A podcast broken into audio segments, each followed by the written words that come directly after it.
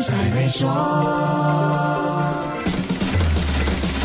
你好，我是黄俊斌。说到芯片制造商当前面对的尴尬局面，我们就要先了解这一年来半导体行业究竟发生了什么事。去年一切都很美好，唯一困扰芯片制造商的是怎样达到足够的产量来满足客户在消费产品和汽车生产方面的芯片需求。如果你还记得去年一块显示卡 （graphic cards） 是有多贵，就算有钱你也未必买得到货。可是今年夏天加密货币崩盘，造成很多区块链。上的挖矿人退场，把曾经一卡难求的显示卡丢回市场脱售，一夜之间供应暴增，价钱跌了一半。就在八月份，NVIDIA 的 CEO 也不得不承认，他们生产太多 Graphic Card，但卖的太少价钱。其他电脑元件像芯片的情况也好不到哪里去。说到这里，或许有一些朋友会想到，这两年汽车制造商不是一直在喊芯片不够用，被迫减少新车产量吗？现在不正好补上了吗？供应过剩的是高端芯片。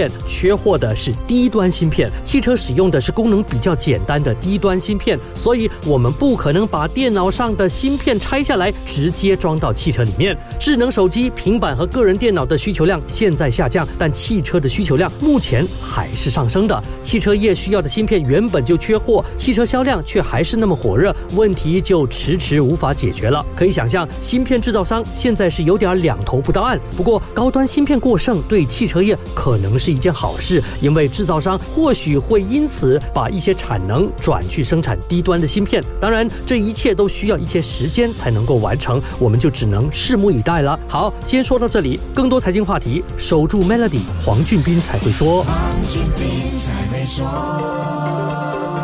今天就让 Maybank Trade Financing 方案帮助您抓住新商机，详情浏览 maybanktoyou.com 的 my slash SME，需符合条规。